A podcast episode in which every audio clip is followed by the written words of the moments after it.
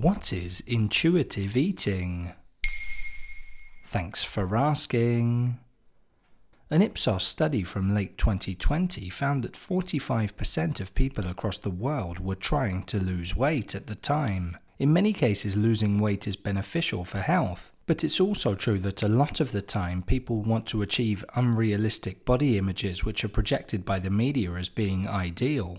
Of course, a popular way of losing weight is through dieting, but the subject of today's episode is pretty much the opposite of a traditional diet. Advocates of intuitive eating say that not only are diets not necessarily effective, but they also promote a complex and sometimes unhealthy relationship with food. That's particularly true when it comes to extreme diets like the paleo diet or a juice diet. Where does the term come from?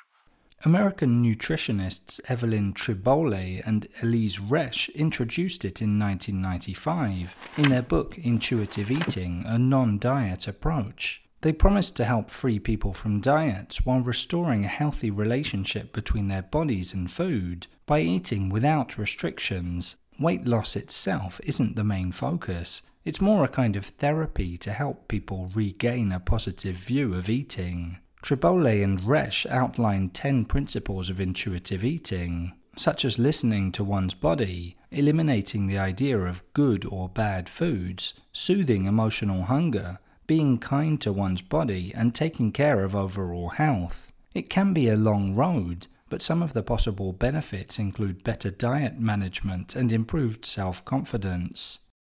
Isn't it normal to eat when hungry?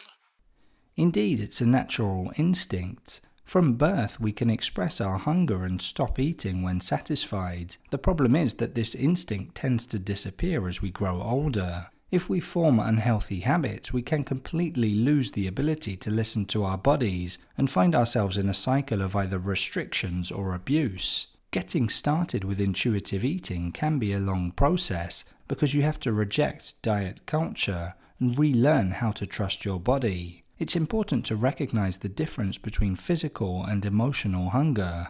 Physical hunger is the biological urge telling you to eat, which builds gradually and can be recognized by signs like irritability, fatigue, or your stomach growling.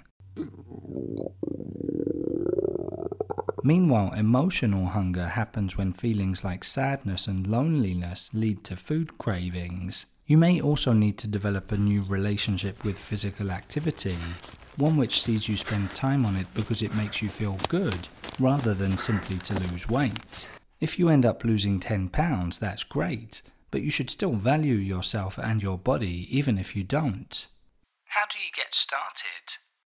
Start by eating your meals mindfully, savouring the tastes and textures of the foods you're eating.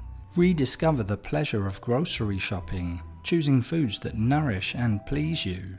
Let go and don't feel guilty if you eat sweet or fatty foods from time to time. Enjoying yourself also means not trying to compensate with hours of exercise or a strict diet afterwards.